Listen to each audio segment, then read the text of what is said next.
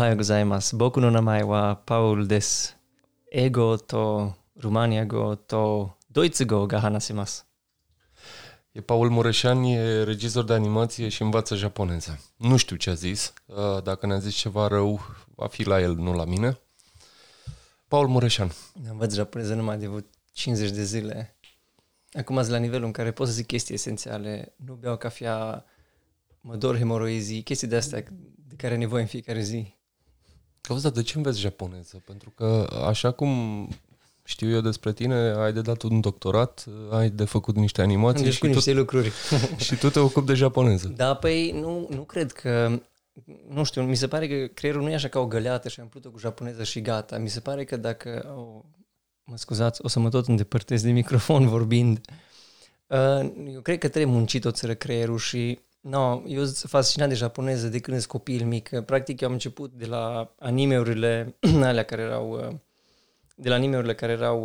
uh, Veneau cu videoclipurile de la Daft Punk și eram like, ai de capul meu, viața mea de aici încolo.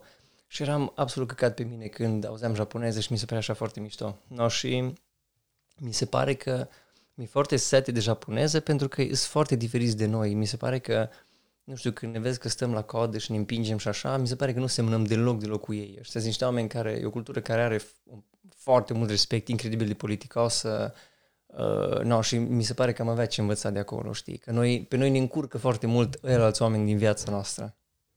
Auzi, dar noi suntem așa bă, buimaci, înghesuiți, confuzi, cum sugerezi tu, sau uh, cumva nu avem răbdare să ne uităm unii la alții.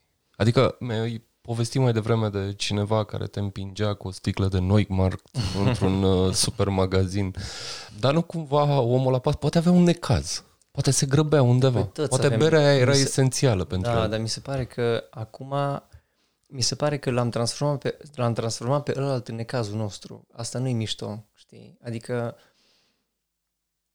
nu știu, mi se pare că zici că lucrăm intenționat să ne încurcăm unii pe alții în loc să ne ajutăm, știi? Adică o văd aici, nu, noi ne-am mutat la sat, la Selicea și dacă ai un pic de timp, orică de la după amiază încolo sau în weekend, vine careva din, vine careva de undeva la o pensiune, bă, și dă muzica incredibil de tare și te întrebă, tu ce, de ce ai venit la sat? care N-ai putut să dai muzica tare la bloc? Efectiv, te doare în, în capătul curului, că sunt niște oameni aici care trăiesc, care citesc o carte, care știu, au venit să se, știi, să scape un pic de gălăgie, știi, și să fie un pic cu ei înșiși și așa. Și li, mi se- lipsa de respect pe care o avem față de ăla, pe mine pur și simplu mă șochează. Deci sunt absolut șocat de chestia asta, știi? Adică o vezi la depășire, uite, și la pizda asta, nu la pulă asta, știi? Adică efectiv pe noi ne încurcă toată lumea, în afară de noi, știi? Am ajuns aici sau nu reușim să plecăm de aici, din zona asta de Mă necivilizație îmbeli sau nu pula știu dacă cum? nu plecăm de aici. Deci am, e nasol rău. Pur și simplu nu, nu, nu merge așa, nu o să meargă așa. Noi, na, soluția, nu, nu, nu ne trebuie infrastructură mai mult decât respectul unul față de altul. Nu, nu, chiar, nu, chiar nu o să funcționeze. Noi, deci, în general, mi se pare, mi se pare că ca specie am ajuns la un fel de adolescență acum. Ni, Ca specie, stai, care e specia? De, ne referim la români, la este europeni, la Da, oameni pe- din Cluj, la Homo cine ne... sapiens ăștia. Ok, continuă. Și mi se pare că am ajuns, cumva avem tot fel de stadii. No, eu nu sunt nu sunt psiholog, știi, și nu am expertiză, dar astea sunt niște, pur și simplu, niște observații, pur părerea mea, dar uh, mi se pare că am ajuns am- acum la un fel de adolescență. În, în statistică, în lume, acum e cel mai puțin război, cel mai puțină violență, dar acum... Se trăiește mai mult și mai bine decât, da. decât oricând în istoria da, umanității. și cumva uh, mi se pare că am ajuns la un nivel în care atâta de...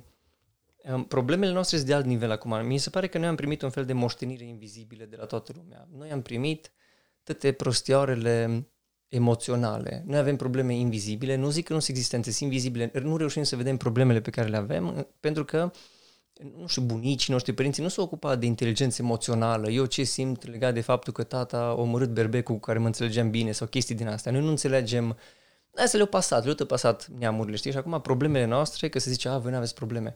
Sunt probleme emoționale. Noi trebuie să realizăm că, bă, uite, în copilărie am trecut prin niște chestii și mă afectează efectiv când îmi cumpăr o cafea și se uita cineva într-un fel la mine, se activează din trecut niște lucruri care efectiv pot să-mi strice ziua. Pentru simplu fapt că când eram mici, nu a fost un părinte acolo de care am avut nevoie sau așa. Și atunci când, nu știu, pleacă un iubitul nostru sau iubita noastră pleacă în vacanță și nu zis ceva o oră sau pleacă undeva la magazin și nu zis ceva o oră, noi ne gândim, a, gata, s-a abandonat, știam eu, de căcat, îți nimica. Astea sunt chestii care vin din trecut. No? Și sunt chestii care chiar trebuie abordate, rezolvate, povestite. Și noi suntem, mi se pare că au venit de rândul nostru să rezolvăm astea. Bunicii noștri aveau alte probleme, efectiv, nu aveau de mâncare dacă cumva nu au muncit pământul. No, a, așa stăteau lucrurile, știi? Și după aia, cum mergeai în, în, în trecut, problemele erau din ce în ce mai acute. No? Și acum sunt alte probleme și acum avem, efectiv, mi se pare că învățăm să trăim altfel. Stai că nu cred că e lipsa de inteligență emoțională să dai muzica tare. E, poate e lipsa de bun simț, adică e, sunt da, în categorii că, diferite. Mi se pare că de acolo, adică mi se pare că de acolo vine. Adică dacă, dacă tu cumva vrei să inunzi faptul că tu trăiești niște chestii, tu știi că sunt niște oameni în satul ăsta, că sunt niște, știi, deci sunt niște ființe care trăiesc în satul ăsta și pur și simplu nu toată lumea trebuie să-ți asculte prostiile și urlatul până la șase dimineața și așa, știi, și Asta chiar mi se pare lipsă de, de, de educație emoțională, în care tu, tu trebuie să realizezi că dacă, tutur, dacă tuturor ne este bine, tuturor ne este bine, știi? Nu numai ție bine și restul mai dai și în pulă, că las că se descurcă ei că oricum plec de aici, după ce gata majoratul ăsta. Să mergem mai departe. M-am uitat la câteva dintre animațiile tale, o să mă ierți, nu le-am văzut pe toate, nu le știu pe toate. Feri. Va trebui să, să găsesc undeva un catalog cu ce ai muncit tu până acum. Până la 33 de ani, da? 33. Da. 33 de ani. Mm. Și sunt incredibil de delicate. Nu dăm pace. Dar dacă pe lângă tine sunt oameni ăștia care dau muzica tare până la 6 și țipă și accelerează motorul ATV-ului sau al mașinii, pentru cine faci tu animațiile alea? Mie mi se pare că inclusiv omul ăla are ceva de, poate ceva de prins din astea. Adică, nu, tot ce facem până la urmă, să zicem povești. Sau s-ar putea ca omul ăla la un moment dat, la 60 de ani, să poată să audă povestea asta, știi, despre, nu știu, cum a fost acasă. Mi se pare că în suferință semănăm foarte mult între noi. Nu? Și Uh, no, cumva, fără să-mi dau seama, fac niște animații foarte întunecate și cu tone de suferință și nu știu ce, că zi, cred că zicea la un dat mama că, ha, mă, copile, mă, toată, lumea, toată lumea trebuie să vadă, numai de astea triste, numai, știi? Și a, mi-a mai zis că Victor Antonescu, un animator român care lucra, lucra la Animafilm, mai scria din când în când și am trimis ultimul proiect pe care l-am făcut, Cântec de Leagăn, unde mă bătăi acasă și nu știu ce și o, mi-a scris un mail în care a zis că a încheiat un mail care prinde în esență tot mail în care au zis da mă copile, chiar nu mai există speranță în lumea asta. Și am zis, tu le, Doamne, știi, adică nu vreau să dau impresia asta, poate că nu mai e, adică nu... Uh, Bertrand Russell zice că nu e un super năcaz dacă dispărem și așa am făcut un, un cacamaca din toată existența noastră. Cred că nu folosit chiar cacamaca. Dar s-ar putea să fi surprins esența cuvintelor lui. Nu e o super, super, super tragedie dacă dispărem, dar eu cred că prin povești ne putem ajuta să nu dispărem. No, cu cât mai mult avem, nu suntem mai veseli, cu cât mai mult avem, nu suntem mai împliniți. Um, no, Epicur zicea că ideal ar fi să-ți ții niște prieteni aproape, pentru că e, e singura chestie, avea prieteni aproape e singura chestie care face lucrurile să merite. Tu te poți bucura atât de o bubuluză cât și de o plasmă. Sunt destul de sigur că nu zis plasma Epicur, dar ideea este că te poți bucura împreună cu niște oameni. Singur, noi avem chestia asta foarte interesantă. Mi-e place cuvântul ni. Când zici ni, că repede, vezi ceva și exact ca un copil trebuie să vadă și altcineva. Adică tu trebuie să împărtășești bucuria aia. Nu cred că e un ni, nici am văzut eu despre mine vorba, cred că e un fel de ni, uite ce tare e chestia aia. Cred că prima intenție ni e să mai vadă cineva o, o chestie mișto și uh, mi se pare că e unul din rolurile noastre să observăm, să vedem lumea, știi? Că altfel nu prea știu care e sensul. No. Dar atunci când creezi, tu creezi, creezi pentru tine sau pentru tipul cu ATV-ul sau Bun, pentru, pentru un spectator generic, așa, fără față, fără chip, fără... Tu trebuie să fac și eu ceva. Mi se pare că tot ce putem să facem îi să observăm. E efectiv singurul lucru care are sens, mi se pare mie. No, și noi suntem și maimuțele astea care pot să și documenteze ceea ce au văzut. Uite, am starea asta, am văzut chestia aia. Se pare că suntem, uh, no, din câte știm, singurele ființe care documentează lucruri pe care le-au observat. No, și nu fac pentru cineva anume, decât dacă, na, nu știu, trebuie să fac o chestie pentru copii și atunci pentru tabără cu copii și atunci știu că ținta mea și atunci nu o să, n-o să bag tribil de multe morți acolo în animația aia, dar eu cred că unul fac pentru mine ca să observ și atunci, de exemplu, uite, o scenă care îmi place mult într-o animație de-a mea e o păpădie care iese ieșită din, din niște beton.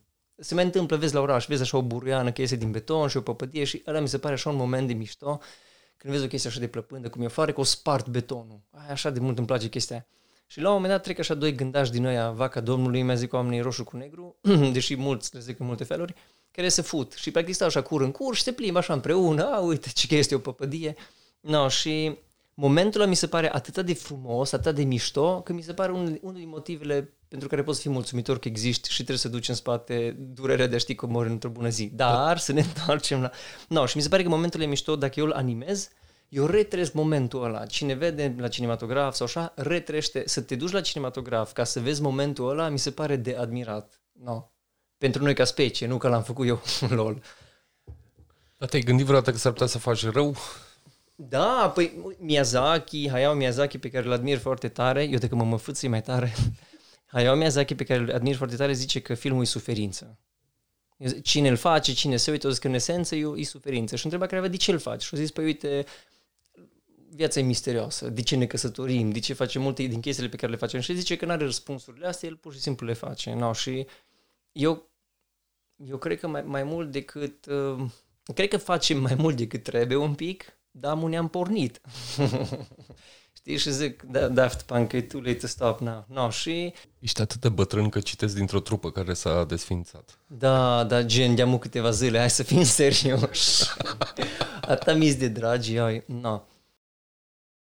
Da, chiar mi se pare, vorbesc foarte serios, mi se pare că asta e cumva esența noastră poveștile. Nu? Așa, prin animație zice o poveste, adică ne interam la focul de tabără și ziceam povești, acum ne uităm la cinematograf și primim povești. Nu? Și poveștile astea te pot ajuta să te întâlnești cu ceva din viață, adică, ai, fii atent, de exemplu, sunt momentele astea pe care mulți le urăsc în filmele europene, vai, stau și mânc o supă, vai, stau și uh, vedem cum pleacă trenul da, nu explodează nimica, nu e ieșit la unul din cur niște lasere, înțeleg că nu urli de entuziasm în momentul ăla, dar dacă e mișto să observi momentul ăla, numai să-l observi, adică cineva, mi se pare atât de absurd, în loc să stai să vezi o masă cu o supă, te duci la cinematograf să vezi o masă cu o supă. Mie mi se pare așa de meta și așa de uh, mișto, să observi un moment de viață, pe care după aia când mergi acasă, a, fii atent momentul ăla. Și tu poți să retrăiești același moment de mai multe ori în, în viața ta. Dar mi se pare că merită. Uh, ascultându-te acum mă gândeam la fizica cuantică, unde e o chestie care zice că spectatorul influențează fenomenul. Dacă te Asta uiți e o chestie la ceva... fascinantă. Asta e o chestie fascinantă. Influențează rezultatul, da, așa e. Asta nu, încă nu poate fi explicată, dar e dovedit că așa e. Da. Sunt multe ciudățenii acolo întorc, și... Da, te rog. Mă întorc la, la întrebarea de mai devreme, dacă mm. nu crezi că faci rău câteodată. Și mă gândeam așa în felul următor. Se uită așa un adolescent, un teenager, se uită la una din animațiile tale, foarte dark, delicată, cum spuneam la început, da, da, dar da. foarte, foarte dark. Da. Ce faci dacă la micu se gândește că băi, nu mai e mă nicio speranță. Uite-te da. la chestia asta, uite-te că e, e la fel de întunecată pe cât, pe cât uh, simt eu că e da. viața și universul. Da. Și dacă un om care poate să creeze așa ceva îmi spune da. lucrul ăsta, înseamnă că nu mai am nicio șansă. Da, eu, eu cred că avem o responsabilitate când zicem povești. Problema e că eu cred că poveștile ultra vesele sunt mai periculoase decât poveștile triste. Mi se pare că nu știu, când creștem mari, la un moment dat realizăm că multe din poveștile pe care ne le-au zis părinții, ne le-au zis să ne protejeze și realizăm că nu sunt adevărate. S-ar putea să nu fie un bărbos în cer, s-ar putea să nu fie rai, s-ar putea să nu fim, primim um, daruri dacă suntem cu minți, de, știi, de la Moș Crăciun și descoperi că toate astea nu sunt adevărate și din, în fiecare zi viața devine din ce în ce mai tristă. Și după aia vine perioada de rebeliune în care tu realizezi că persoanele care au fost cele mai relevante în viața ta au zis în predominanță să te apere. Scopul e nobil, da? Îți minciuni, îți minciuni.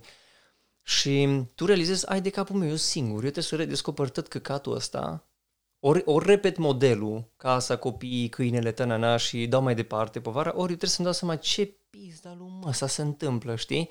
Și foarte mare, păi, foarte mare singurătate ai în momentul ăla. Efectiv te simți Așa.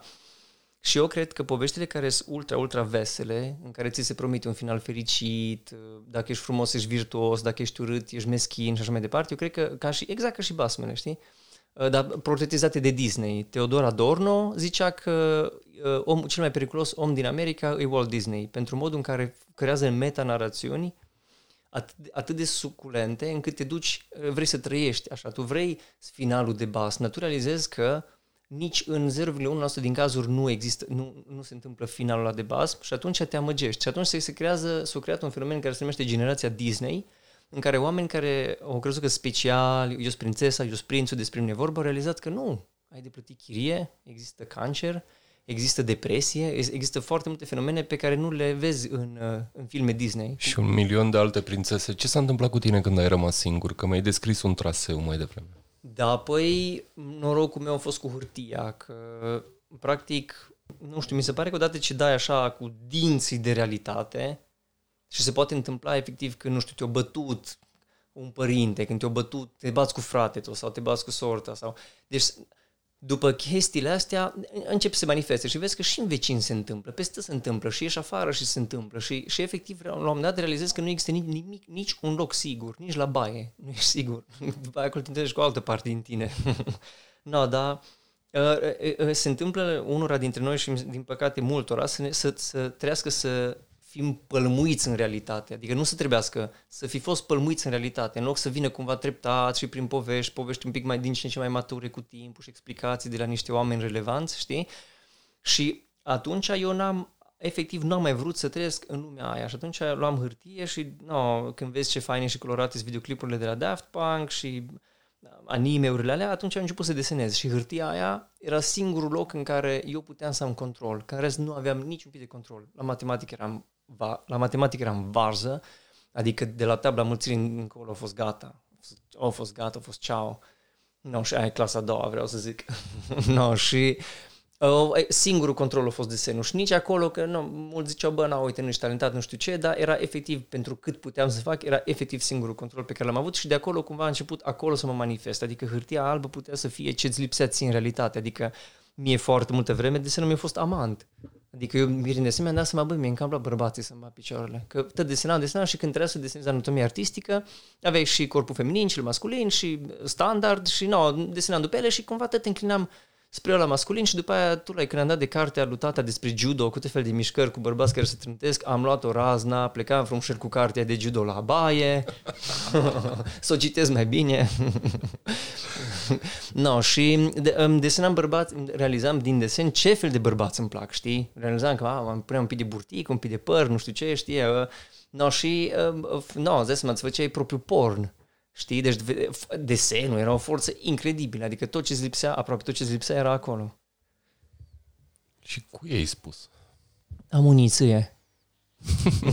La afară de mine. Chestia asta? Da.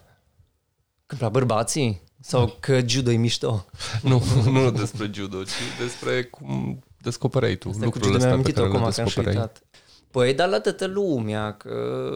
No, adevărul e că um, începeam să zic prietenilor foarte apropiați în liceu, bă, băgam și picioarele, cred că încă am la bărbații. Și o zis, nu, nu, că vezi de treabă că e o fază. Și am zis și unui profesor în care avea multă încredere, uitați chestia asta și o zis, nu, nu e o fază și am trecut prin ea, stai liniștit. Și toată lumea a trecut prin faza aia, toată lumea a sub pulă să mor eu. Și eram like, eu când trec? Na bun, poate trec cam prin faza aia, știi? Și No, bine atunci, știi, așteptam să treacă faza și numai să intensifica cu fiecare desen, știi? Și am zis, nu, pe atunci ne înțelegem, ai foarte, foarte mișto cu fetele și uh, băieții ziceau, wow, văd că te înțelegi foarte bine cu tipa aia și tipa aia și uh, uh, vezi că te place, no, se vede, obviously îți place și ție și era like, da? Da, poate așa se simte, știi? Și eu confundam o prietenie foarte, o comunicare foarte mișto și o prietenie faină și mergi la concerte împreună și așa, confundam cu ce zice Disney că e iubire, știi? Și atunci, nu, no, bine atunci. Am încercat să transform dovleacul ăla în ceva. No, și după, după trei încercări de relații în care săracile au zis, bă, no, nu cred că funcționează, știi? Și no, asta mi-a confirmat de fiecare dată că, bă, no, într-adevăr nu e un feeling acolo, știi? No, vreau să iasă, dar pur și simplu nu ieșea, ca să zic așa. Și după aia când am dat prima dată de... Deci prima dată am, am avut experiențe sexuale cu un băiat, după aia cu trei fete și după aia când am trecut la beți era like, nu treceți în coace, știi? Deci eram foarte, foarte pregătit de acolo încolo, nu mai aveam treabă. Pare foarte ușor așa cum o zici tu, dar uh, nu știu, dacă ar veni acum un adolescent, dacă ar veni un Paul din, de la 16 ani, 18 ani, nu știu. Ai săracul. Confuz așa la tine, ce îi zice? Mă, ba, eu că n-am avut modele, no, n-am avut, aveai numai um, singurele, singurii gay pe care îi vedeai erau la televizor ajutoarele, minionii personajelor, eroinelor din telenovele, știi, aia care mor împușcați, nu știu ce, și no, din fericire, mamelor noastre le era milă de aia că mureau și cumva ăla a fost singurul PR pe care l aveai în anii 90 a gaylor, mi se părea, știi, în telenovele. Niciodată nu zicea că gay, dar era ceva, ceva estetică, făcea asta destul de evident. No, și n-aveam, erau singurele, singurele exemple, dar mi- mi-au lipsit exemplele. Oameni cu curaj care ies afară și da, uite, așa stau lucrurile, sunt în regulă, nu, nu mănânc copiii. Și eu, și mi-e place să beau ceai, și mi-e place să mă la plimbări, să alerg, să fac mișcare.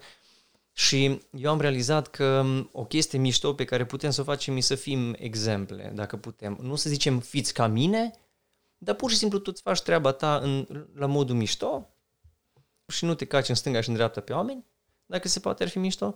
No, și efectiv chestia aia reverberează, aia se dă mai departe, pentru că la un moment dat omului efectiv e rușine să mai facă ceva nasol când vede că uite restul în jur sunt ok și uite nu se aruncă pe jos. Dacă nimeni aruncă pe jos, nu o să vină o persoană să zică aha, aha, vă arăt eu, știi, că o să fie rușine la un moment dat. Deci ce îmi zici tu acum e că e mai bine pentru, cine, pentru Paul de la 16 ani e mai bine acum decât acum, nu E, știu, dacă, 15 bă, ani. no, uite, sunt tineri care uh, au văzut ce animație am făcut și mi-au scris, uite, eu trec prin chestia asta cu mama. Efectiv, o plâns după câte o animație de asta în care, uite, mamă, tată, trebuie să vă spun ceva, e o animație pe care am făcut-o și o fată din Piatra Neamț a zis că, fai, fii atent prin asta, trec cu mama și exact presiunea aia și nu pot să cred că încă cineva mai trece prin asta. No.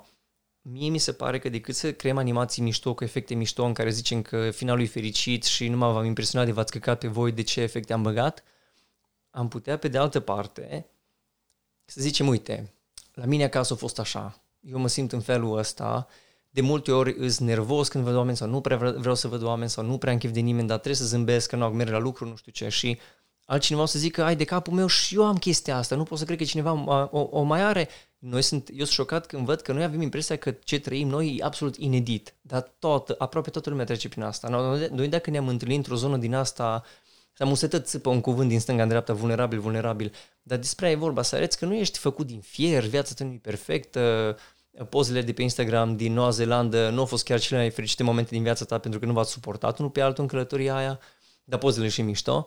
Și atunci, decât să arătăm cât de mișto suntem, cred că mai mișto, mai bine arătăm cât de stricat suntem. No, de acolo putem începe. No, e acum o presiune pe tineri să arate ca filtru de pe Snapchat, e o presiune pe ei să fie, de, la, până la 23 de ani să fie găsit deja un, un leac pentru cancer. Chestiile astea ne încurcă foarte tare, presiunile astea să ai o viață super mișto, ce viață mișto ai, ce, ce mișto ești, ce mișto arăți și așa. Mai degrabă arătăm cât de stricați suntem, că suntem profund stricați. No, și noi dacă ne întâlnim în zona aia, nu mai e o miză să fii perfect, unu, și doi, efectiv, ai impresia că vorbești cu un om. E tot ce putem să facem. Sunt două tipuri de persoane gay pe care le cunosc eu. Unul foarte discret, care nu se ferește, dar nici nu, nici nu e prezent în viața publică, dincolo de cercul lui mic de uh-huh. prieteni, și celălalt expansiv, flamboyant, ăștia mai puțin, dar mai vizibil. Care din modele e, e la bun? Da, nu știu dacă e de bun și rău, știi că astea, din nou, sunt niște concepte de ale noastre cu care funcționăm, dar multe lucruri din astea pe ter- abia pe termen lung le vezi, le vezi efectul. No. Um, mi se pare că la unii dintre noi e un pic mai evident că e gay, de exemplu. Dacă vezi, nu știu, ne asociem foarte gay cu foarte feminin, când ai foarte multe gesturi, ești în evidență, așa e, așa e considerat, nu zic așa, ăsta e standardul cumva care e pe piață. No, și mulți se nasc cu gesturile astea, cu atitudinea asta, mișto așa de văzut, știi, foarte, e absolut delicios de văzut când cineva se poate exprima cu curaj și fluturând șapte mâini în aer ca și agenții din Matrix să se feresc de glanțe, știi? No, dar um, ei, oamenii ăștia efectiv n-au de ales, e foarte evident, adică mulți prieteni din ăștia pe care am, au mers și au zis, tu mamă, gay și o duce, mă, copiele că știu din grădiniță. Știi, adică evident, n-au și la alții, de exemplu, a care n-ai fi zis în viața ta, pentru că arată ca niște șoferi de camion, de exemplu, știi? Nu, întrebarea mea, stai un pic înainte să continui, întrebarea mea mergea și mai cum degrabă, mai, bine, da. mai degrabă în, în sensul ăla, cum poți să dea înapoi comunității sau bă, poți să dea înapoi universului ceva din no. experiența lor aici, mai aici, bine? Aici vreau să ajung. Nouă ni se pare că gays sunt numai pur și simplu niște ființe foarte colorate care vorbesc foarte tare și știu modă. Cam asta ne zice media, no? Avem, am prieteni cu bursucul, am prieteni veterinari și tot fel de... Stai, stai, stai. Ai prieten cu bursucul. Explică oamenilor cine e bursucul, bursucul ce e iubitul cu el. meu. Așa, mai vorbește încă un minut despre el. Frumos că o să asculte. Ioi, bur, salut bursucul, ce mai faci? Ce mai faci? Uh, bursucul uh, e bărbatul meu cu care mă știu de patru ani. De doi ani locuim împreună, dar de patru ani suntem împreună. Și stăm împreună la Silicia, într-un sat în care toată lumea știe că suntem gay și, nu, no, înainte era o țără, stătea o țără ca pe ace și acum să... No, lumea, lumea a văzut că n-am mâncat încă copii, n-am, am făcut încă o pentagramă uriașă în curte, încă, și no, sunt prietenii foarte mult. Au văzut că se întâmplă chestii faine aici. Mai facem, am făcut și un halloween aici în timpul pandemiei, dar au fost cu distanțare socială și așa, dar am făcut efectiv cu dovleci, nu știu ce, și ziceam povești de groază, dar la distanță. Și no, mulți dintre oamenii care cumva le evitau pe bursucu, care locuiește în satul ăsta, au locuit de aici toată viața și o cânta la biserică și abia de la 35 de ani, acum are 41, abia de la 35 de ani o zis că e gay și pe lumea era la ce, ai, vai, ai, no, și s-o speria de numai. Și acum și le-a evitat. Dar după ce noi au văzut că suntem oameni, că așa n-am făcut ritualuri satanice, au venit încoace și s-au apropiat. Și acum lumea e foarte de gașcă. A venit o bătrânică, de exemplu, de aici din sat și a zis lui Bursucu, iubiți-vă mă copii. Și s-a uitat la el și a zis să nu-ți bați joc de copilul ăsta. Închidem paranteza aici și continuăm cu ideea anterioară. No, și avem prieteni care sunt de tăte, deci ce vrei, ingineri, piariști, uh, vet- ăsta era veteranilor, veterinar, doctor, deci peste tot. Dar foarte mulți se ascund că pur și simplu nu au rușine și de familie, nu vor oboseala aia să se uite. E și foarte dureros când părinții tăi se uite la tine ca și cum ai fi un...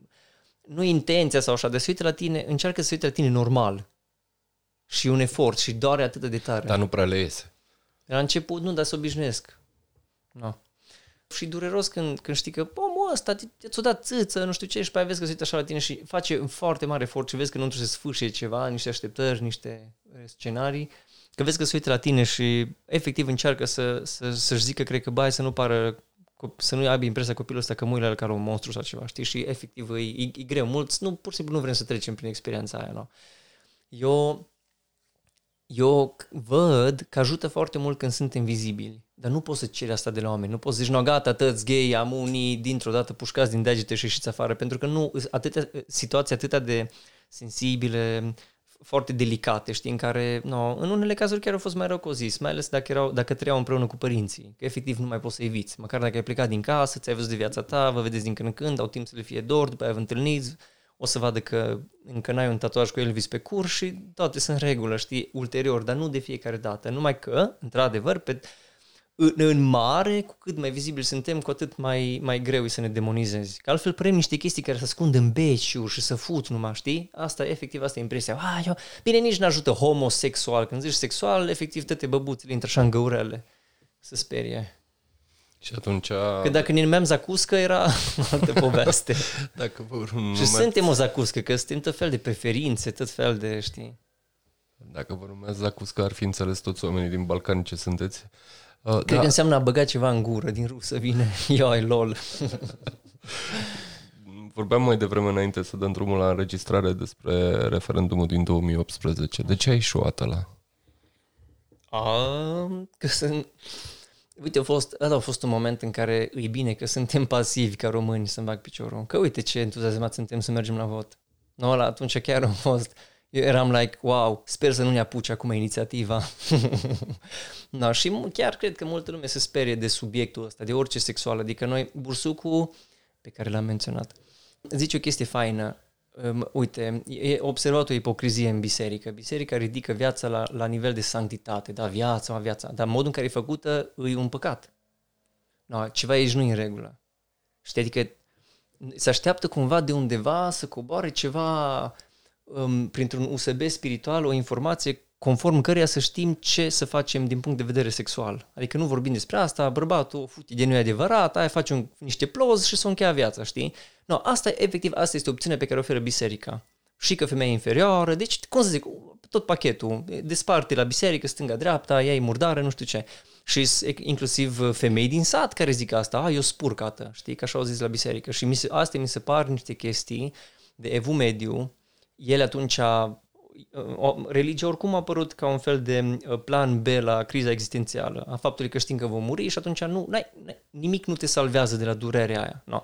Dar poți fugi de durerea aia sau poți să o maschezi sau să-ți dai alte scenarii. Un scenariu că mergi în rai, după aia ne ținem toți de mânuță, cântăm, Dumnezeu e mișto. No. Și trebuie să plătești un preț ca să primești raiul. Prețul e că trebuie să fii un pic cam nașpa cu alții, trebuie să nu-ți placă de XYZ sau de homosexual, de negri, de... Da, trebuie să nu-ți placă de alte religii, pur și simplu. Am întrebat o prietenă, ultra mega creștină, și a zis, i-am zis, tu, dar bine, și budiștii se înșală, adică toată lumea se înșală și tu ai dreptate. Păi și de ei se va ocupa Dumnezeu la un moment dat, știi? Adică ca și cum, eu sunt pe planul întâi, da? Ești niște figuranți, asta e problema noastră. Tot, constant altcineva e pe planul, deci pe planul B, ceau, și eu despre mine vorbesc mișto, eu m-am născut în religia, ok. Dar nu crezi că s-a ajuns la referendumul ăla care are, avea în spate multe semnături, vreo 2-3 milioane de semnături? Da, nu păi multe exact. erau de la morți.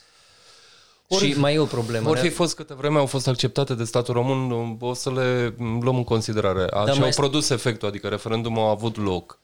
Unde vreau eu să ajung? Nu crezi că s-a ajuns până acolo și pentru că comunitatea, comunitatea ta, uh, a cam tăcut și s-a complăcut și a convenit așa să stea pasivă și eventual să, da, mai, să mai vadă pe unii ca mine că mai ies și spun uh, ar trebui să facem, uh, nu știu, ceva bun, să ținem cont de drepturile omului sau de lucruri Aha. de genul ăsta. Nu pot zice că a fost super pasivă comunitatea. Nu pot zice nici că a fost incredibil de activă. Adică mi se pare că chiar sunt oameni care se implică foarte mult, deci nu ăștia îs. Și sunt oameni care pur și simplu nu vor să aibă nimic de a face cu asta și ce se întâmplă, se întâmplă și dacă nu mă mut din țară. Nu. No. Asta e o chestie. Dar ei nu realizează că eu au făcut mai mult bine, din păcate, deci din păcate pentru ei, ce să zic, dar au făcut mai mult bine cu referendumul. Că, de exemplu, uite, artiști, prieteni de mei artiști gay, au avut un boom din ăsta de prezență pe paginile lor. Eu primeam tot fel de mesaje cu Arsenie Boca și că să mă vindec și nu știu ce și nu realizau că ei creșteau foarte mult vizibilitatea paginii și au crescut atunci de numai, știi, în câteva zile au crescut foarte mult câți oameni se uită la desenele mele și începeau să fie împrăștiate și au fost efectiv câteva proteste în care îmi vedeam desenele mele pe pancarte în București, așa, deci era o chestie, ei nu-și dea seama, dar au fost ca un fel de nimeni nimica, știi, ca memurile alea, nimeni nimica și pe aia coaliția, ne fut copii, știi, nu le dați copii. Și nimeni nu vrut, adică nu erau nu știu ce mișcări de, de uh, adoptat, până atunci efectiv nimeni nimic. Și nu, nu, nu cred că a fost cea mai mișto strategie din partea lor, doamne zmulțam, doamne, doamne lor zmulțam, că mi se pare că a fost un fel de tot și-au văzut de treabă și ăștia hai să cheltuim incredibil de mulți bani și să implicăm și niște americani cu bani în chestia asta și se pare o chestie dubioasă, o părut super dubios și o, o ură viscerală pentru homosexual, dar erai gen, bă, dar ce v-au apucat? Ce ascundeți? În, pe parcursul istoriei tu, istoriei tu poți să vezi oameni cu cât îți mai homofobi, cu atât mai cu, în mul, multe, multe cazuri se descoperă tot fel de tape-uri în care sugeau pulă, luau în cur, nu știu ce, știi, sau futeau pe cineva, cum a fost și cu europarlamentarul ăla maghiar, știi? A, ăla au făcut schimbarea în Constituție, gata, gay n-au voie să aibă copii, nu știu ce, nu-s familie și până la urmă, ia câte la ce petrecere să o treze domnul progresist. nu, no, știi, și astăzi este un pic ura asta exagerată, ceva mie, mie îmi dă cu, mie, știi, cu virgulă aici. Trebuie să fie, ce te deranjează așa tare? Ce te, că s-ar putea să-ți placă? Ce, ce se întâmplă acolo, știi? No, și... Hai să ne întoarcem în comunitate un pic. Ce îi spui lui pe care l-ai descris mai devreme așa? E, dacă nu mai place, plec din țară. Ce îi spui lui? Mă, Zi ceva lui. No, nu, po- nu, nu, eu cred că nu sunt stare să dau sfaturi. No. Eu cred că pot să-mi zic mie ce să fac, eu cred că pot să mă înțeleg cu bursucul, tu l-ai cald din cameră. Și da, da, nu pot Um, ce, ce gedrujbă. Nu cred că pot să zic cuiva, băi, bine ce faci, rău ce faci. No, că în es, no. Eu am o, o perspectivă, o țăr mai nihilistă, cosmică asupra lumii. Nu cred că suntem așa importanți. No. Ar fi fain să ne înțelegem, nu ne prea iese mai nou, știi? Da, și dacă dispărem nu e așa mare lucru, chiar nu e mare lucru. Suntem efectiv un, un praf, o beșinuță în istoria Universului, care e foarte lungă. Și atunci noi, faptul cum decurg lucrurile politic și așa și ce se va întâmpla, e, e fain că mă implic, vreau să mă implic foarte mult. De de exemplu, îndrăgostit de Formapulum sau Micul Prins de la Bistrița sau știți câteva asociații la care mă implic foarte tare pentru că unu, cred în ce fac oamenii ăștia și doi, sunt oameni care fac niște chestii pe care eu nu pot să le fac, că fac altceva, dar pot să-i susțin și atunci mă implic. Deci nu e gen, n-are rost să faci nimic pentru că nimic nu contează. Eu chiar încerc să fac, dar dacă nu iese, oricât de tare încerc, nu e tocmai o tragedie. No. Um, da, um, omul ăla poate că mere și când vine înapoi aduce ceva mișto de acolo sau prinde un pic de curaj sau știi că au fost cazurile astea, au fost oameni care s-au mutat în Manchester sau cine știe pe unde, s-au întors înapoi cu bă, am văzut cum stau lucrurile sau știi, s-au întors înapoi oripilați de cum lucrurile stau aici. Deci nu știi niciodată cum merg astea. Arma, mișto, mișto, mișto tare ar fi pentru ăștia care ascultați și ziceți în public că nu sunteți gay sau, mă rog, chestia de, oh, nu zic la nimeni că nu întreba nimănui, atunci nu zic chestii nașpa de gay. Mai ales dacă ești gay. Deci gen, măcar, știi, măcar Măcar fi cinstit. Domnul fotbalist, te rog, știu că îți place în cabina de schimb, dar măcar nu zic o chestie nașpa, știi? Adică ar fi drăguț dacă nu am fi teribil de ipocriți, știi? Nu vreți să zici, am înțeles, dar tu nu, stri- nu, nu fă mai mult rău. No? Ori asta mi se pare că se întâmplă cu foarte mulți, știi, cum au fost de ăștia care, ah, neapărat să schimbăm Constituție. Bă, ceva se întâmplă acolo. ceva supracompensare se întâmplă acolo. Urmărești politică? Bursuc urmărește politică, că efectiv ăia doi neuroni a mei care încearcă să sară corda și cu japoneza și no, să faci mii de desene pentru animații și după aia să te implici în multe proiecte de voluntariat, că-s băgat constant în proiecte de voluntariat, îmi, îmi primesc de la bursucul basically, no, el îmi dă așa presat, știi, poftim, uite, asta s-a întâmplat, asta s-a întâmplat, ca să nu fiu total din alt univers, știi. Noi încă ne certăm dacă să avem televizor în casă. Că tot, eu tot vin jos în bucătărie, stâng televizorul, mă duc sus, el îi dă drumul. Iar sunt televizorul. Te întrebam pentru că la ultimele alegeri a intrat în Parlament un partid care este mai degrabă conservator, așa, și eram curios dacă te simți cumva amenințat din partea aia. N-a reușit referendumul în 2018, dar um, există o zonă de conservatorism în societatea da. românească care are și o expresie politică da. acum. No, la noi mi se pare că e o pasivitate românească care e nașpa, dar care ni și ajută pe de o parte. Știi că mi se pare că nu suntem așa fanatici ca polonezii, de exemplu. Deci ăia pur și simplu când își pun ceva în cap și nu zic, știi, cam o lumea era razna, cum să știi toată lumea? Nu generalizez, nu toți polonezi, dar Polonia tinde să aibă tenta asta, un pic mai fanatic, o țară, și atunci, și atunci își pune ceva în cap, gata, și eu anunțat că primul oraș fără gay, primul sat fără gay, știi, ceea ce nu, nu se poate. Da, e o chestie pe care o regret destul de mult în momentul ăsta, pentru că și-au pierdut niște finanțări. Păi da, în serios, wow, ce surpriză, incredibil, wow, cine ar fi zis, extraordinar. no.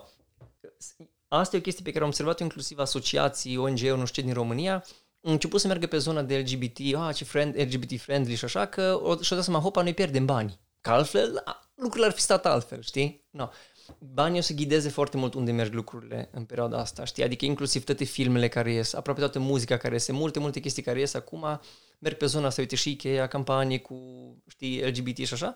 No, și atunci tu vezi că dacă valul incredibil de puternic din spate, niște beșinoși ultra-religioși nu o să poată să schimbe chestia asta. Adică o să poată să se opună, dar no, observăm un fenomen foarte evident de secularizare a lumii. Vedem că în țările în care religia îi um, dictează ce se întâmplă, vedem, a, îi taie capul în public, ne explodăm, știi, adică vedem niște chestii foarte, știi, discriminare incredibile, dar așa gen pe față, știi, adică cum pe un par de apă, pac. Uh, discriminare. No, și uh, în societățile care sunt din ce în ce mai seculare vedem pur și simplu mai multă pace și foarte multă lume care merge acolo, că hopa, stai că acolo trăi mai bun, pe oare de ce e mai bun, știi? Poate că modul în care au divorțat religia de, bise- religia de politică poate a ajutat foarte tare, știi? No, și da, nu, Cred, cred, cred că este un val mai mare decât ce partid politic e acum la putere. Dar văd așa foarte multe... Inclusiv, scuze, nu mă vreau zic, PSD-ul când, în timpul referendumului la, la, de la Bruxelles vineau din astea că stai mă, cum se întâmplă în țară la voi? Și PSD-ul, a, eu n-am știut. Știi că erau câteva interviuri din asta, dar noi habar nu avem ce se întâmplă, dar ei erau participanți, atunci eu trebuie să iasă să se să divorteze un pic de biserică în perioada aia și biserica era like, oh my god, PSD-ul ne-a lăsat, că efectiv și-o dat seama, hopa, oricât de tare nu ne-ar plăcea că bărbații să pupă între ei, trebuie să facem frumos pentru Bruxelles acum, știi? Dar văd așa foarte multe plângeri în jurul meu. Am citit tot felul de texte și tot felul de comici de pe Facebook. Sunt vreo câțiva și pe aici, în Cluj, pe la universitate. care sunt foarte supărați pe cultura woke. Au senzația că trăim așa într-o soi de zona revoltei permanente și inutile. Da. Și fake. Ăștia nu au niciun fel de grounds, ăștia care se plâng, adică nu cumva e ceva asta acolo, ei chestie... văd ceva acolo. Da, asta, asta e o, mi se pare că îi o fază și o să vină și alte faze. Noi constant trecem prin tot fel de faze. Și asta e o fază. No, o să sune ciudat, dar cred că toate fazele prin care noi am trecut au fost cumva inevitabile și necesare. Ca după aia să realizăm, hopa, hai să nu mai facem aia. Au fost nașpa, suntem în stare de tot fel de chestii, să mai facem aia. Și pe trecem în următoarea fază. Zice, uite, asta funcționează. Hai să facem mai mult chestia asta. Și mi se pare că trecem într-o fază în fază. No, acum suntem într-o fază în care, nu știu, aproape religioasă mi se pare, știi, nu ai, te cenzurează, deci nu ai voie să mai zici nimica, orice ai zice cineva o să-ți găsească la un moment dat că ai zis ceva ce nu e absolut problematic, dar nu trebuie să fie, adică intenția, când ești rasist sau ești misogin, intenția câteodată e clară, știi, bă, fii atent, ce chestia asta l-au zis, dar așa numai pentru că tu ai folosit un cuvânt care a mers prin aer și la un dat cineva a zis, fai, nu pot să cred că ai zis așa ceva. Am un exemplu. La un moment dat, micul prinț de la Bistrița, asociația asta care se ocupă de copiii care deci se ocupă de 50 de copii din spectru autist și vor să facă tot posibilul să fie pentru cât de mulți terapia gratuită și așa, cât pot ei, știi, cât fac chestia asta posibilă. Și Ana Dragu, care conduce Micul Prinț, inclusiv au reușit să facă ca în multe școli să fie, uh, să poată să intre copii din spectru autist și să învețe în aceeași clasă cu toată lumea, nu se pună deoparte, că atunci ei practic să aibă contact cu lumea reală, știi? No, și au avut o imagine cu niște bucăți de puzzle, e o chestie în lume în care e simbolul ăsta cu bucățile de puzzle, știi, care sunt asociate cu autismul, cu așa, tulburările din spectru autist și um, eu au postat chestia asta, știi, să știi, de 2 aprilie, ca lumea să știe că, uite, există autism, uite ce, ce atitudine putem avea față de chestia asta. No, și mulți prieteni asociați am și uitat mai departe și mi-a scris careva pe pagină, uite, înțeleg că trebuie să faci bani, eu cred că eu am făcut desenul, deci eu presupus din prima că eu am făcut desenul, dar e foarte problematică bucata de puzzle. Și am zis, bă, problematic. Și am zis, Ce sens? Da, asta am întrebat și eu, adică problematic, știi? Păi uite, că oameni, există oameni care nu se asociază cu bucata de, de puzzle. Și asta e foarte jignitor și ar trebui să-ți cer scuze public. Știi? Și mi s-a părut cumva, nici nu știu de unde să încep. În primul rând, bă, ai niște oameni care încearcă să rezolve niște chestii și de ăia te iei. Adică, până la urmă, tu, real, tu realizezi că tu acum descurajezi pe oricine de la face orice. Deci eu mai bine stau și nu mă implic social sau civic și eu sunt mai în siguranță decât ăla care se implică social și civic. Știi? No, aici avem o problemă. Care Așa ceva nu se poate. Care știi? Asta explicația că, pentru că mai îi. Te ascult. No, și zic că îi scriu la Ana, dragul, băi, uite, chestia asta, ai, ai un răspuns la asta? Că nu, uite, chiar nu știu ce să răspund, adică, na, nu sunt din spectru autist, vreau să ajut și așa. Și zice, îi zice, da, uite, îi scrie la persoana asta și zice, uite, chiar copilul meu cu autism a desenat imaginea, știi, adică, nu, ce mai poți să zici? A, nu, că voi nu aveți niciun fel de autoritate în domeniu, nu, au luat așa o raznă, rău de tot, știi? Și devenea, pur și simplu devenea din ce în ce mai ciudat, știi? Și eu am zis atunci într-un în comentat și a fost, cred că, singura și ultima dată când m-am certat cu cineva pe Facebook, am zis, bă, eu sunt gay, dar și multă lume recunoaște steagul, steagul Rainbow ca fiind simbolul comunității. LGBTQ și așa. Și zic, băi, dacă mie nu-mi place steagul, nu o să fac acum, nu să încep să mă cac în sus că, știi, trebuie să distrugem steagul că mie nu-mi place Paul de la Selicea, știi? Adică mi se pare un pic ridicol. Și nu e ca și cum steagul era o muie. Știi că erau niște culori, știi, nu era, nu era, nu știu, un picior în cur, că era o bucată de puzzle, adică hai să nu, Adică avem niște probleme serioase și mi se pare că chiar efectiv, uite, discuții foarte dese de oameni, că, vai, că nu pot să cred, discuții de astea super, super nasoale pe net, că de ce mătușa mei dintr-o bandă desenată cu Spider-Man poartă nu știu ce bluză roz, că ce are bluză roz, că bă, și se fac niște discuții din astea, băi, alo, avem niște probleme, man, Îs femei decapitate, că sunt femei, sunteți nebun la cap. Deci nu avem de lucru acum. Și astea sunt niște chestii incredibile, mă, din punctul meu de vedere, știi? Bă, nu știu, nu, chiar nu, chiar, chiar da, mi se pare da, că, explică... chiar mi se pare că e o fază de adolescența noastră.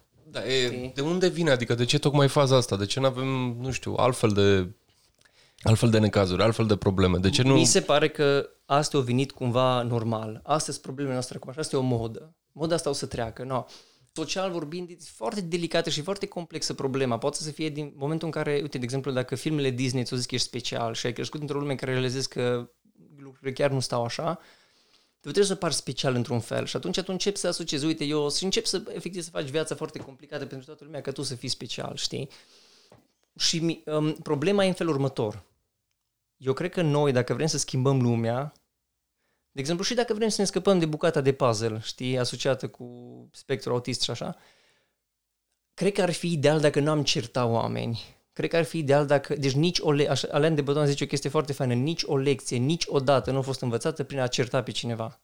Dacă tu cerți pe cineva, ăla, ăla sau aia o să se opună. Nu așa se face. Nu, nu, nimeni nu zică, uai ce fain, mă certat, abia aștept să mai înveți o lecție, știi? Nu, nu se va întâmpla.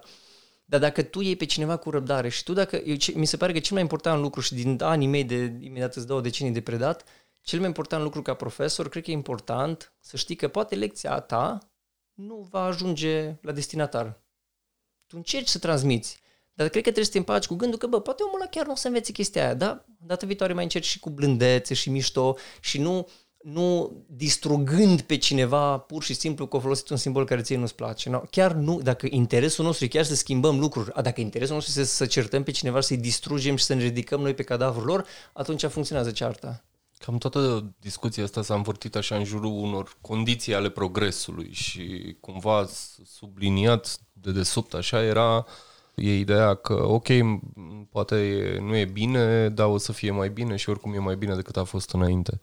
Totuși, dacă te uiți, te uiți pe diversi indici de vreo câțiva ani de zile pe zona de libertate de exprimare, de drepturile omului, de libertăți civile, lumea, lumea pământul se cam duce înapoi. Sunt din ce în ce mai puține țări unde libertatea e prețuită, unde mm, oamenii pot să fie ce vor ei să fie. Sunt din ce în ce mai puține. Asta este dovedit, pur și mhm, simplu. Mm-hmm. Și aici vreau să te întreb de la tine cum se vede? Crezi că e vreun risc să ne ducem înapoi?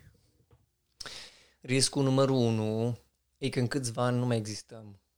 No. Asta e o mare problemă. Deci suntem suntem foarte, foarte mulți, consumăm foarte mult. Deci nu, um, glia asta pe care stăm cu tății nu, nu o să mai ducă mult în ritmul ăsta. Deci nu, nu putem pur și simplu toți crezând că suntem cei mai, deci personajul principal din univers, consumând cât consumăm, aruncând cât plastic aruncăm, um, trecând cu ATV-ul peste jnepeni, înțelegi? Deci nu, asta e o chestie foarte, foarte gravă. Deci noi murim în masă în câțiva ani dacă noi nu schimbăm ceva. Noi am trecut deja de point of no return o țărucă, deci e un pic cam nașpa. Dar pe noi, dacă nu ne doare măseaua tare, tare de nu mai putem, noi nu facem nimic. Și inclusiv când mergi la dentist, zici că nu te mai doare și atunci te oprești un pic, știi? Deci noi avem... Deci noi s-ar putea pur și simplu să dispărem. Aia e o chestie. Aia e că cu cu cât mai mult suntem, lupta pentru resurse e din ce în ce mai nasoală și noi, practic, noi întotdeauna, de la joc, de la jocuri la realitate, întotdeauna a fost o luptă de resurse. Asta, asta, asta e și când controlezi o populație, tu controlezi niște resurse. Tu, practic, faci pe oameni aia, sunt resursele tale, ei îți fac niște chestii și tu, practic, tu poți să ai traiul ăla pe care tu ți-l dorești, tu să te asociezi cu, cu niște lucruri. Mi se pare că evoluăm în anumite direcții și exact, mi se pare că întotdeauna lucrurile cumva, nu ne pare că se echilibrează de un balans din ăsta foarte periculos. Eu nu știu cât mai ducem balansul ăsta, no? mă rog, nu, efectiv nu suntem curioși. Noi suntem curioși de a colecționa figurine din nu știu ce serial, noi nu suntem curioși de faptul că noi, în câțiva ani, am belit pula dacă noi nu schimbăm ceva la modul în care trăim. No. Marea noastră problemă, eu cred că îi, și o să sune așa cumva trivial, dar cred că e frica de moarte. Noi din frică de moarte, noi, ave, noi avem cele mai neflatante atitudini față de cei din jur și față de noi înșine. Noi am... Frica, frica de moarte e o, chestie, e o chestie cu două fețe. Pe de o parte ne-a dat cultura și orice cultură îți promite nemurire, într-un fel sau altul, fie că printr-o carte și lumea te mai citește, să vede pictura, sau efectiv la propriu nemurire, tu nu mori niciodată, sufletul merge undeva și cânti. No cultura și mișto. Și noi, practic, wow, uite ce chestie am florit din simplu fapt că noi suntem așa de disperați de faptul că am observat că, că, mu- că murim. Pisicuțele nu știu că mor sau, mă rog, știi, nu sunt trebuie de conștiente de asta și atunci îți like super ce poate să doarme toată ziua și au niște vieți pe care noi le invidiem. Așa. Ce fain ar fi să fii pisicuță. No. Bursuca are teoria că dacă am murit și am fost mișto, devenim pisicuțe ale cuiva în altă viață. No. Dacă nu adresăm frica de moarte, motiv pentru care facem genocid, da? Efectiv, asta e dacă nu ne realizăm că, uite, ție ți-a fost dat un timp în care tu poți aprecia niște lucruri, tu nu scapi, nimeni nu scapă. No, nu poți decât în timpul ăla, e ca și o ață care te trage spre un neant. Tu poți să te zbengui, să tragi cu ghearele, să omori pe alții, să, să te cațeri pe alții, ca să, da, tot acolo ajungi. Deci la un dat pici. Sau poți să mergi cu mega demnitate ca o piticuță. ca o piticuță care trage strada. Poți să mergi spre, spre moarte. Și mi se pare că asta e mare, mare, mare problemă a noastră în momentul de față, faptul că noi nu adresăm frica de moarte. Inclusiv ecologia, în esență, Adică noi devenim din ce ce mai nesustenabil cu cât mai mult ni se amintește de, de mortalitatea noastră și nu confruntăm gândul ăsta. Astea sunt niște studii clare, nu sunt niște prostii pe care le zic. Asta e Sheldon Solomon, care a scris Viermele din miez, Urme de cor și acolo a arătat. Uite, noi suntem din ce în ce mai nesustenabili cu cât mai mult luăm în contact indirect cu moartea, nechemând moartea din când în când la câte o cafea. Pur și simplu din când în când îți torni câte o cană de moarte și o bei și zici, da, uite, uite că a venit ea așa la o cafea și mai invitată și asta mă duce cumva la următoarea întrebare cum ai scăpat din pandemie? Care s-o fi terminat sau nu s-o fi terminat, suntem într-o fază a ei în care pare mai puțin mă, prezentă. din fericire, Clujul e foarte scump. și n-am mai putut să stau la Cluj, pe cuvântul meu. Deci mi se pare că, că, că lucrez ca să trăiesc lunar la Cluj, mă, pe cuvântul meu. Foarte scump, opriți-vă. Așa. Și ca să, nu știu, mi se pare că așa, ca artist în România, ai de capul tău, ține-te bine. Bine, că artist în general ține-te bine, dar wow în România. Și mai ales că nu considera că ce faci tu dacă mi-o zis cineva, au zis, no, bine, bine, mă refer muncă, nu ce faci tu, știi, adică, nu. Așa, și au fost pur, foarte scump și atunci am zis lui Burțucu, Tupi, nu știu dacă e cea mai inteligentă mișcare că poate distruge misterul relației noastre, dar hai să ne mutăm împreună că să îmi bag piciorul, știi? Nu, și ne-am mutat frumușel împreună la casa lui bunica lui, unde locuim amândoi. Bunica lui a murit, așa o simpatică era, era la un moment dat o zis, vezi că eu te fac side cu istoria mu. o zis la un moment dat, dăm telefonul să o sun pe Cici, sora lui Cristi. Și da, sigur, cum să nu, că vreau să zic că am pot să mor fericită, că am nuroră faină. Zic, dar de unde știți că eu sunt nurora? Și zic, nu, mă lasă tu. no, și eu, s-o dus și apoi no, ne-am mutat aici amândouă și facem o căsuță împreună, nu știu ce. Deci, noroc, Clujul e scump. Așa, și fix după ce m-am mutat, like, la câteva luni, știi, ba nu, da, nu, la câteva luni, fix după ce m-am mutat, după aia, la câteva luni a venit, a venit pandemia și eram like, wow, să-mi bag piciorul de eram într-o garsonieră în mănăștur, cred că nu mă distram teribil de tare, că nu aveam nici balcon. Așa. Și um, pentru multă lume, pandemia a fost în tot felul de feluri. Unora li rușine să zică că, bă, nu, pentru mine a fost mișto. Bă, am stat, în sfârșit am, am cumpărat numai cât mi-a trebuit. Deci au fost, am prieteni care au zis, deci, no, financiar stăm în fel de feluri, depinde pe cine întreb, dar au fost care au zis, băi, am dus-o foarte bine, am cumpărat numai ce mi-a trebuit, uh, mi-am gătit, am învățat să fac pită, știi, adică au fost oameni care au trecut prin experiența asta. Uh, nu, am pus bani deoparte, că n-am mai mers în oraș, știi, deci a fost chiar, chiar și, și când, s-o, când a început acum am mers înapoi la școală, nu știu ce, o, efectiv am o prieten care o plâns, că să preaște, o să m-am apucat de aerobic, na. Deci au fost astea, dar au fost și experiențe, au fost și oameni care au trăit în singurătate, na, și oricum, deci, hai, de, depresia generată din faptul că efectiv ești singur, dar nu, și ne prinde bine câte un pic de timp cu tine și așa, dar efectiv singurătatea, că noi, nu suntem, noi suferim fizic când suntem singuri, a, pe termen lung. Și au fost oameni care au trecut prin perioade din astea și foarte greu îi scoți acum din casă, de exemplu, știi? Și nu, nici nu le place, nu e că gen, e ce mișto e. termen japonez pentru oamenii ăștia, hikimori sau ceva nu de știu, felul dar uite ăsta. că am învățat un pic de japonez azi. Ai, uh, te-a ajutat la creativitate cumva, pandemia? Da, ai, au, adică... au dispărut proiectele astea, afișe pentru evenimente, că nu, obviously, evenimente, da. Și în ce fel e asta un ajutor? Da, o, deci au dispărut aia, au dispărut muncile alea, dar în mod interesant, știi că ai zice că nu, lumea cumpără fix numai ce le trebuie și așa, dar a fost o, a fost o preferință spre artă și atunci, mă, cred că a fost să mă faci mai faină casa, să mai vezi un pițigoi sau ceva, am început să desenez pițigoi pe hârtie de șlaif, de șlefuit, știi, și a, e ce interesant este. Și câte un ai mai un pițigoi din ăla, știi, sau câte o chestie, sau nu, câte o artă erotică, câte o pulă, câte un gur, nu, au vrut. Mă, și ai, asta am observat, lumea a devenit incredibil de horny în timpul carantinei. Cel puțin știu unde a fost carantină, mă, și primeai pe Instagram primesc, de exemplu, mesaje de la tot fel de băieți, nu mă desenezi, uite, îți dau o poză, nu, și desenez. Băi, și extra, deci în primele două săptămâni de carantină, super hornache internetul să mor eu. Deci cel puțin în zona asta, dezastru, foarte fain de altfel.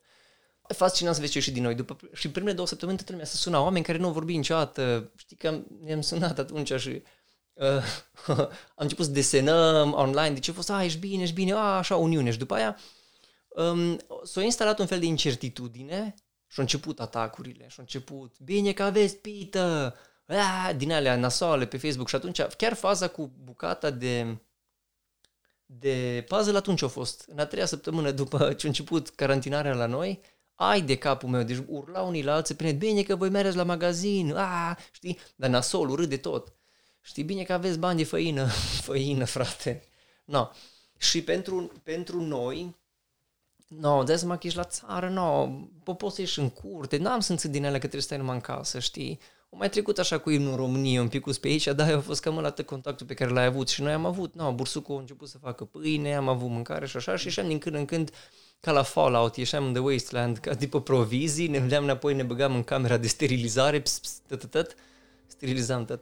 Și no, după aia ne-am continuat treaba, dar no, faptul că au dispărut anumite proiecte m-a ajutat să mă concentrez foarte mult pe doctorat, știi? No, partea mișto era că tu luai coincidență cu doctoratul despre frica de moarte în filmul animat da? și mult, multă concentrare pe frica de moarte. Nu știu, frica de moarte era peste tot, în puii mei, dar scris în motherfucking pandemie, nu, nu poți să ceri așa ceva, știi? Să scrii, zici că despre asta era vorba. Universul a conspirat pentru lucrarea ta de doctorat, o să ne apropiem de final. Hai să încheiem tot în japonez. Matane.